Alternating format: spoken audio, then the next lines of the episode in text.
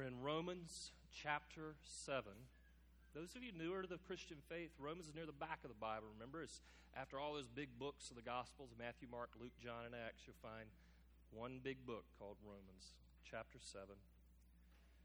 Paul has been talking about the law, and here he kind of brings home what the law can and does do in our lives. Starting in verse 13, Paul asks a powerful question did that which is good, that is the law, then bring death to me? By no means. May it never be. It was sin producing death in me through what is good, in order that sin might be shown to be sin, and through the commandment might become sinful beyond measure. For we know that the law is spiritual, but I am of the flesh, sold under sin. I do not understand my own actions.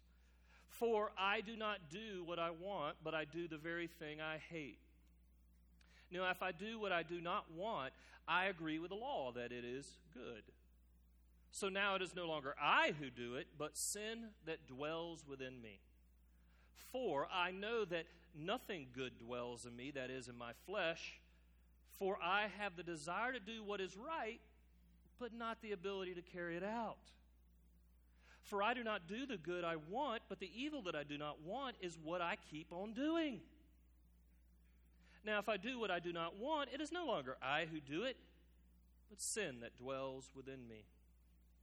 So I find it to be a law that when I want to do right, evil lies close at hand. For I delight in the law of God in my inner being but I see in my members another law, waging war against the law of my mind and making me captive to the law of sin that dwells in my members. Wretched man that I am! Who will deliver me from this body of death? Thanks be to God through Jesus Christ our Lord. So then I myself serve the law of God with my mind, but with my flesh I serve the law of sin. May God bless the reading of His Word. Would you please be seated?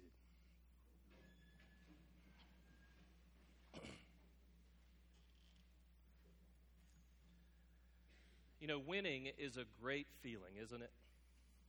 In sports, at work, you get wins in family life. Winning takes us to places we really enjoy. But sometimes, especially with God, winning takes forms we don't normally envision. I felt this acutely in college. I was in, in, in engineering school at that outstanding university, North Carolina State University. I was a growing Christian. I wanted to follow Christ and live for Him. I was even actively engaged in ministry, reaching out with, to people with the gospel, reading my Bible, praying. But as I did all this, I found a peculiar thing going on in my life. The more I sought God, the more I struggled. Now, some of that was my brokenness, my sin at work, but I can say this seeking God didn't feel like wins on a regular basis, it didn't feel like victory. So, what did I do? Well, just think I'm an engineer type, and I'm trying to follow Jesus, so I decided I would study up the Bible and come up with a formula. We love formulas as engineers. A formula that would discipline my life and which resonated with God's Word. And I started to work on the formula. And the funny thing about that was, while I think I was actually doing some good biblical stuff, I became more frustrated with my walk in Christ. It was, to say the least, disappointing. Then, during my junior year at NC State, I decided, through the influence of my pastor and good brothers and sisters in Christ, to start reading Romans, one verse at a time, every day. And I did it for several years. And then one day I came to this chapter in Romans 7, and kind of everything, the clouds parted, everything started to make sense. about what it means to really live the Christian life. And in fact, during that struggle in college, I was really asking what I think most Christians secretly think. Why is walking with Jesus so hard? Why is it such a struggle? And why does there seem to be a disconnect between all that I know and all that I actually do for Christ? And that one thing that kind of is in the background of all these questions is when will I ever conquer sin in my life? Because I know it's there and it's hounding me. Well, today in Romans 7, the Apostle Paul gives us really a personal glimpse of the struggle that goes on in following Jesus Christ. For this entire chapter, Paul has been really dealing with a problem that Christians and even unbelievers encounter in their attempts to get better, internally and externally. And the problem was that of the law, the rules. That if I just follow these 10 rules, then I will be better. But Paul goes to great pains to show in chapter 7 that's not the case. And his goal is clear. His goal is to convince us that in the end, the law of God, even the formula that God gives us for life and our spiritual growth, is not enough to change us. Two weeks ago, David Uran dealt with this when he did the, the middle part of Romans 7. And in verse 7, Paul asks a question that comes out of those who were trying to use the law. They were using the law thinking, if I just do this, everything will work out. But they were finding it wasn't working out. They were actually sinning more. And so Paul asked the question this, like this Is the law sin? In other words, is there something inherently uh, in the law that's, that is sinful in and of itself and causes sin? Paul's answer is what he tells us even in our text today by no means, no way. No way, Jose, is what by no means means. And he says that the law of God sets the standard for us. It shines a light, if you will, on what we're supposed to be and the way the world's supposed to work. And he makes it really clear this standard of God is holy, it's righteous, it's good. There's nothing wrong with God's law, it comes from God The problem, he says, is within us. The problem's inside of us. Paul moves to the next burning question in our text in verse 13 when he asks the question okay, then, is the law responsible for death? Because we know from the Garden of Eden when Adam and Eve uh, sinned that they were promised that if they sinned, if they broke God's law, they would surely die. Is the law responsible for death itself? Paul's answer, once again, in our text in verse 13, is very simple. He says, By no means, no way, Jose. The problem of death does not come from the law itself. The problem, once again, is within us, it's in our hearts. In other words, we can't handle the law. So there are really three things about the law Paul is really summarizing for us. And this is true with technique, this is true of formulas. Any way you look at trying to follow God using the law, three things can be said out of it. The law is not responsible for how sinful we are. The law, in fact, reveals our sin and reveals us and reveals what we're really made of as sinners. The law cannot change us. Let me put it this way the law does not have power to change you. The power you really need is the power of the Holy Spirit. Let me illustrate what the law does. It's like this Have you ever been riding in a car at night, especially on a long trip? You're driving a long way.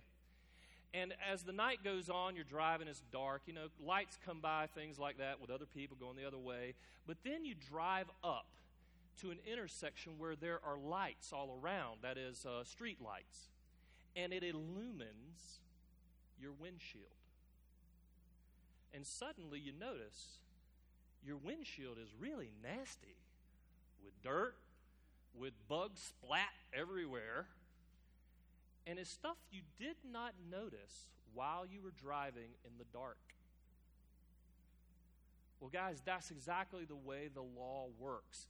We normally drive in the dark in our sin, but when we come right up into the light of Christ through the law of God, that law illumines our hearts. It illumines who we really are inside. And it's kind of, ow, I didn't know I was that messy. I didn't know I had bug splat on my soul. For the struggling Christian, Paul knows that we struggle in our lives with the law, what to do with God's rules, but he also knows that we try to use the law to change ourselves. And you can't. You can't get rid of the dirt and grime on the windshield with the law. It's going to require something else. Paul goes on then to step it up. And he knows when somebody says, you know, the law can't change it, somebody will say, now, why is that true? I've tried so many things. Why is that true? You've got to explain this to me. And so he begins a cascading series of fours, or whys explaining why, in our text, starting in verse 14. For we know that the law is spiritual, but I am of the flesh, sold unto sin. I do not understand my own actions. For I do not do what I want, but I do the very thing I hate. He goes on, for, for, for, for, for. He's explaining why it is that we struggle so much with the law. And here's the deal Paul is telling us why the law can't, in the end, help us, or shall I say it, save us. And there are three reasons why.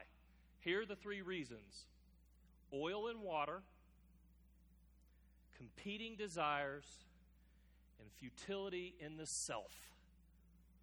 Oil and water, competing desires, and futility in the self. First, if you want an explanation of why we struggle so much with obeying God, following Christ, even obeying the law, the first thing you have to realize is we're dealing with oil and water when we deal with the law. In verse 14, Paul talks about the origins of the law and in that it, it comes from God. I mean, think about that. When you think of the Ten Commandments, they come from God. He decrees them in the power of the Spirit, even through men like Moses.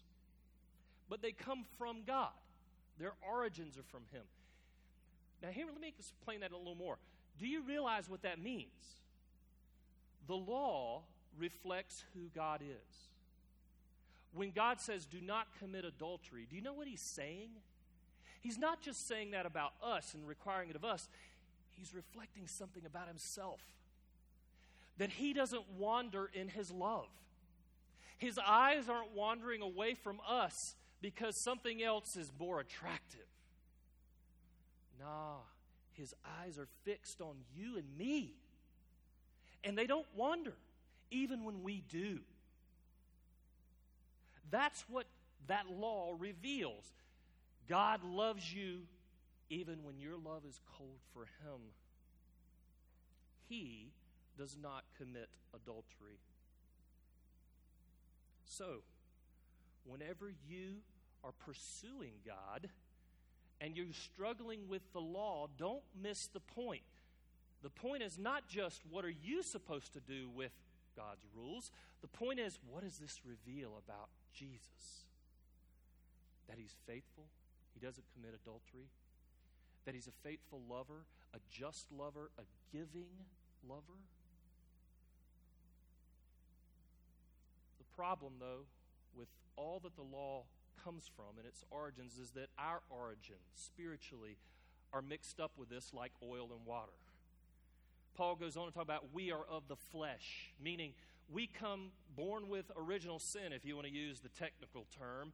We have a bent towards doing our own thing, towards loving, but loving with a hook, a self centered hook of what do I get out of this when I do this?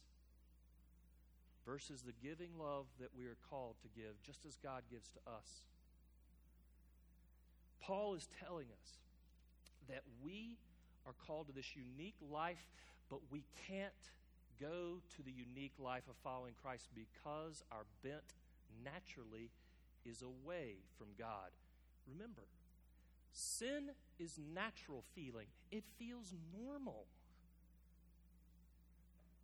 Walking by faith rather than sight, that feels weird. That feels strange. That feels odd. That's what he's reminding us of in this text. Second reason. Second reason the techniques of the law don't work for us is we have competing desires. Verses 15 and 17 tell us about this utter honesty of what it's like to follow Christ. This, this is incredible stuff. I do not understand my actions, Paul says, for I do not do what I want, but I do the very thing I hate. Now, if I do what I do not want, I agree the law that it is good. So now it is no longer I who do it, but sin that dwells in me. For I know that nothing good dwells in me, that is, in my flesh. For I have the desire to do what is right, but not the ability to carry it out. Don't you love the honesty of Paul? I mean, how many religious leaders in history say, Man, I have this vision, this idea, even born of God's law and God's intent of way I'm supposed to live, but I just don't do it. I just can't do it. We do what we do not want. We do the very thing we hate, he goes on to say. Have you ever felt that way? Have you ever wondered, why do I keep doing what I know in my head is wrong? I know how I'm supposed to love someone like my spouse or my friend at school, but and I keep trying, but I keep getting off track. Why do I keep doing this? Well, the key is in verse 17, where it talks about the real problem being sin that dwells within us. Three times in this text, Paul says there is sin that dwells within us. Indwelling sin exists. You see, when we become Christians, we are forgiven of our sins once and for all in our justification because of Christ's death on the cross, where he said, It is finished. Forgiven. You're a child of God, you're headed to heaven. But in our sanctification, living in this life, we have the presence of sin in our lives. Christ got rid of the penalty, but we still wrestle with the presence of sin and indwelling sin. As a result of this, our new man, that born again uh, piece of us, that born again self, is in a regular battle with ourselves, the flesh, over sin and what God wants and what we want. Here's the way Luther describes it. If you want to understand why it is you struggle, remember this truth from Luther. He said, We are simultaneously justified saints and broken sinners at the very same time. We are both and, not either or. What is normal for us as sinners is to sin. That seems right and feels good. Faith seems strange. Faith seems odd. And that competing set of desires goes on within us. So, there are two reasons here why the law can't help us. The law mixes in our heart like oil and water, and it runs into competing desires within us. But the third reason that Paul gives comes in 18 through 20. Look at verse 18, what that says. I know that nothing good dwells in me, that is, in my flesh, for I have the desire to do what is right, but not the ability to carry it out. This is more than a mere repeat of verses 15 through 17.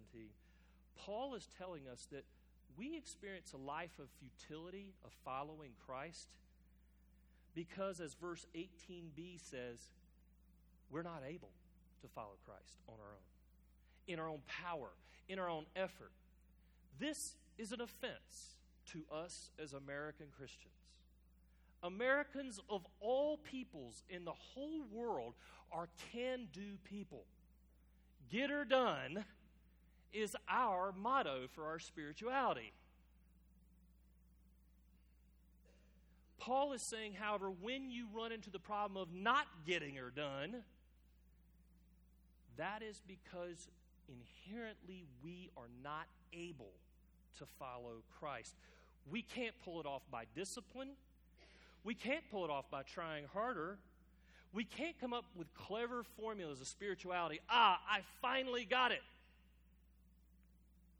We need something more beyond us. Now, let's stop here and talk about a very important point. There is an issue in this text that I have to talk about. There are some in Christian circles, Bible believing Christian circles, who would be very frustrated with what I'm saying right now. This text, as many think, teaches a different view than what I'm saying. There are two views about Romans 7 that we need to deal with. And the first view is the one I'm articulating that Paul, the apostle, the Christian, is talking about his struggle following Christ as a believer. However, another popular view goes like this there is a higher plane, a higher life that you can achieve. This is called the perfectionist view. The perfectionist view says that Paul is not talking about himself as a Christian, he is speaking of himself prior to becoming a Christian. And the perfectionist view says that Christians shouldn't struggle like this. They get better and better every day and start living in victory over sin. Some perfectionists will come close to saying things like, Hey, I have repented of all known sin. I'm not, I am living in victory over sin in this life. This is a real view that is scattered in the church. It is triumphalistic, it is not reality. And the problem with this view comes with th- things in the text. Paul speaks in the present tense. Have you noticed? I am, I do. I, in the present tense, struggle with this life, is what he's saying. Did you notice he also said in our text, he desires to do what is right. And by desiring to do what is right, he desires to do what God's law says. And he even goes on to say, I delight in God's law. How many non Christians do you know delight in God's law? See, this text is about real Christianity, not pretentious Christianity. R.C. Sproul tells a great story about one time he meets with this young man, and this young man tells him to his face uh, something that is along the lines of this perfectionism thing that I'm talking about. And the young man apparently said that he had received a second blessing, and he was enjoying a life of victory over sin. And R.C. pointed him to Romans 7 and talked about Paul's seeming ongoing struggle with sin as a Christian even indwelling sin. And he asked this young man who said, Well, Paul, speaking of, of uh, his prior life as a, as a non Christian, he points out how that really doesn't work very well as an interpretation. And then R.C. went on to ask this intriguing question Do you mean to say you think your experience is superior to the apostles and that you don't struggle with the Christian life like he did? You know what the young man said? Yep. That's what I'm saying. This young man believed that he could actually exceed the spirit, spiritual experience of Paul in a higher life. R.C. rightly points out that to believe perfectionism, that you can somehow pull off a law in your own power, creates two dilemmas for you. Either you overestimate your own ability to follow Christ, or you underestimate the demands of the law of God. Beware perfectionism, because it's in every one of us in some shape, form, or fashion. Spiritually speaking, we are prone to think if I just set my mind to doing this thing, I will get it right. Guys, that is the spirit of perfectionism. Paul wants us to know hey, I've got great news for you. You ready? You can't do the law. Give it up. On your own power, even your best spiritual intentions, you can't. You know why I tell you this?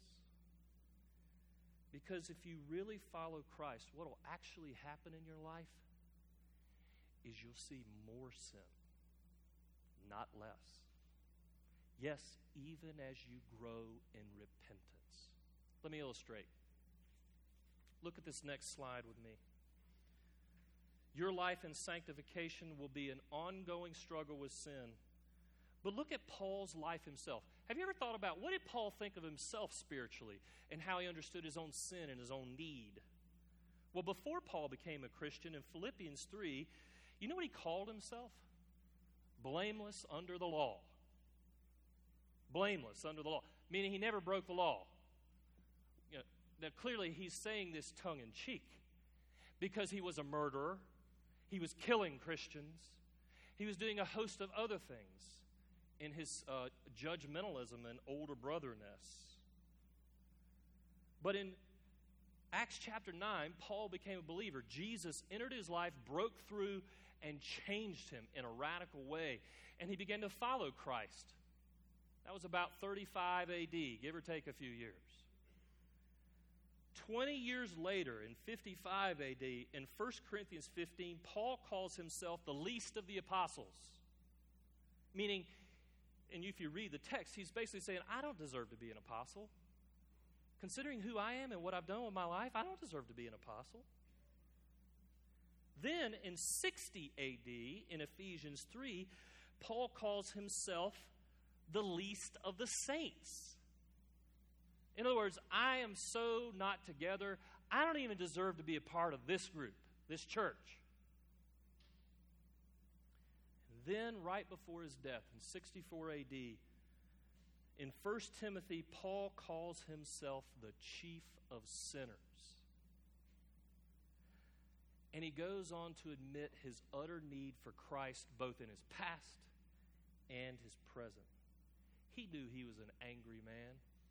And I bet he struggled with it most of his life, and God was taming that anger in him. Why am I telling you this? Because look at the progression. As Paul gets older in Christ, he sees more of his brokenness, not less. He sees more of his darkness, not less. That's the way the Christian life actually exists. Now, at this point, many of you might feel like, wow, this is depressing. I get it. I feel it with you because I'd like to think I have success in life, my best life now. Yes, that was a dig.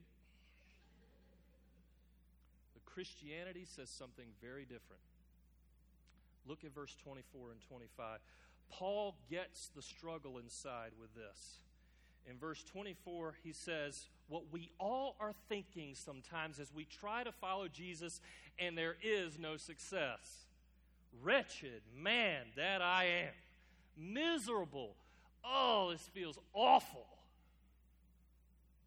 Wait a minute, this is the guy who went to the third heaven, who was inspired to write scripture, who was used by the power of the Holy Spirit to heal people, to do amazing things, to raise a guy from the dead. And he's saying, Wretched man that I am? yeah, that's right. Wretched man that I am. And that's because this is where the text in our lives turn. After he says, Wretched man that I am, he comes to the question that you and I have to learn to ask, not just the first time we walk with Christ, but every day. Who will rescue me from this body of death? Who will deliver me from this body of death? You know that word for deliver here, rescue? It's drag out from. Imagine somebody trapped in a car after a horrible wreck. They can't get out. The, the, the car's on fire. They're maimed. They can't do anything for themselves. Somebody brings the jaws of life and yanks them out. That's what the Greek word means dragged away from danger. Who will do this? I mean, after reading this, you're thinking, I can't do it. And Paul's answer is profound. Thanks be to God through Jesus Christ our Lord. It's Jesus. Don't you see, guys? Too many times we think Jesus just saves us when we first become Christians. But somewhere along the way, we forget to need Him for everything else as we live our lives. And Paul's bringing us back to the larger question of how we need Christ and how we need Him, even how we live today. Paul wants to lead us to understanding Christ as our final hope, that He is the only deliverer. That when you feel inside that I can't do this, that is the perfect place to be. It's where you need Jesus again. The Christian life is I need you today, Jesus. Oops, I need you tomorrow. Ooh, I need you the day after. I need you right now. I need you. I need you to save me, to deliver me, to rescue me from this body of death, this sin that dwells within. Only you can do it, O oh Lord. This is the life that Paul is really trying to lead us to a life of needing Jesus on a regular basis, of thinking ama- grace is amazing every day. That I once was lost, but now I'm found applies to right now. That I once was blind, but now I see right now. Jesus is the only one who is truly victorious for you. And this is the great news of the gospel it is Christ who got it right. It is Christ who obeyed the law perfectly. All that you and I strive to do, even with sincerity of heart, and can't pull off, Jesus got it right. All that you and I fail to do, and those things that we should do, we don't do, and those things we shouldn't do, that we still do, Jesus died on the cross as the final sacrifice so that we might be forgiven you and I need to tap into that forgiveness again and again and again. One of the critiques of my preaching, which might be appropriate, is that I keep bringing up the cross and Jesus every every text. And you're like, why do you do that? It's not even there in some cases. And here's my response Jesus is in every text, and you and I need him just as much today as we did yesterday. We need him more and the purpose of wrestling with our sin in this life is that we might know Him better, deeper, because you can't stop knowing an infinite God. Three brief applications. We'll call it a day. First is this we need to understand that the Christian life is not an upward spiral where you keep going upward towards better, better life even perfection. You know what it actually is? A downward spiral towards humility before the Lord. That's actually what it is. That's what was going on with Paul. God ironically leads us down towards more and more humility. And in that process, we encounter Christ in bigger and deeper ways. Let me illustrate this with a what you see here. Some of you have seen this before. This is the sonship cross chart. And this illustrates what living a life for Christ is like. Here's how you read it you read the top line as an our understanding of God's holiness, and you read the bottom line as our understanding of our sin, of our brokenness, that gets revealed over time. When we first become Christians, we see the holiness of God and how we can't live up to his standards and our sin and how far it is from God, and we need a Savior to save us. And Christ is the one who redeems us, who we trust in by faith, even if it's for the first time. But as we get older in Christ, yes, we do have victory and we grow in holiness, and even many of us become more and more godly. But as you become more and more godly, more and more holy, something occurs. You see more of God's character you understand how much farther short you fall to God's law. You feel your sin more acutely, as Paul articulates in this text. The result is you need Christ. Christ gets bigger in your life and bigger and bigger. And you know what happens when Christ gets bigger in your life and you start following a bigger Christ and yield to Him more and more in life? You get bigger. You get more holy. You get more glorious. That's what happens in the Christian faith.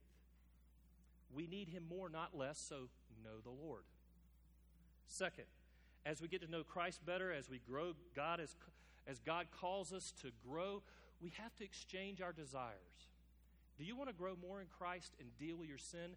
Look to Christ as your Savior yet again, but also explore His beauty, His wonder. Because if you're headed towards heaven, that's exactly what you'll be focused on for eternity in the new heavens and the new earth.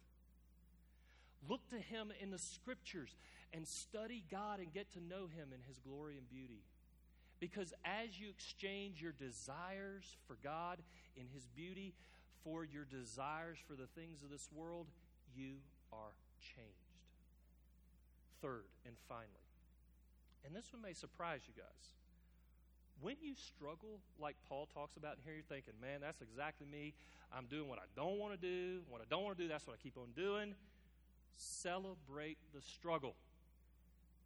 Verse 25 says, Thanks be to God through Jesus Christ our Lord for the fact that Jesus saves me from my sin today. And yes, for the fact that I'm struggling with the sin. You see, non Christians aren't going to struggle with sin, they're going to rationalize it. But when you're wrestling with it and you're really struggling, that's glorious. That's beautiful. That's the normal Christian life. Let me illustrate with a final conclusion. Early in my marriage, I uh, read Ephesians 5, and it said, Love your wife as Christ loved the church. So I started to pray early in my marriage, Lord, help me to love my wife Elizabeth as Christ loves the church. And you know what happened as I prayed that? Uh, my marriage got harder. Didn't get easier. And this was a little bit of an odd twist because I had hoped that God would zap me with the Holy Spirit and all of a sudden I'd be a holy dean. I go to seminary. I write a paper on Ephesians 5. That's right, I wrote a 25 page exegesis paper just doing the nuances and biblical theology of Ephesians 5 so I could better understand it. Did that help me? Well, no, it got harder. Even harder in my marriage. Over time, what God did was He used the struggle to expose the real issues in my life that I'd been praying about. I had prayed, God, help me to love my wife as Christ loved the church. That means I got to change the way I handle conflict. It meant I'd have to change the way I communicate. It meant I'd have to change the way I look out for her needs even above my own needs. Because before, my love was awful a lot with a hook. Hey, I'll love you if you love me back. I hope Elizabeth today would report that I'm a better lover. Better than 15, 20 years ago, and I hope even better than five years ago, honey. I would tell you that I have a long way to go. I'm not a lover by nature. I'm a selfish man from a selfish lot. The perfectionist would tell me at this point try harder. You should just obey. Trust and obey. There's no other way. But the gospel says, yeah, Dean, you're not enough. And you'll never be enough on your own. You need the power of a gigantic Savior to love you and to show you and tutor you on what real love looks like, not your concept of love. It takes Jesus to transform our hearts to make us people of integrity in how we live. You see, the struggle through my marriage is what kept me needing Jesus. Your struggle is what's going to keep you needing Christ and knowing Him more than you ever thought you'd know. Let's pray. Father, we come to you and we admit that uh, knowing you and needing you is very hard stuff. And. Um, it is not natural to us to look to you from little things that we struggle with in life to even big things that haunt us. But that's what you're calling us to today, Lord, is a life of change because we're encountering you. I pray today, Lord, for all of us here, for those who come to this church today, even haunted by a sin that is just driving them crazy and they feel utterly defeated. Help them to know that their victory is not in themselves, but their victory is in you, Jesus. Help us all to embrace you and embrace, embrace your amazing grace and how you save us from so many dangers, toils, and snares, and you're not done yet. Lead us in this grace, O Lord, that we might know you and be in preparation for that day when we see you face to face. Hear these prayers in Jesus' name.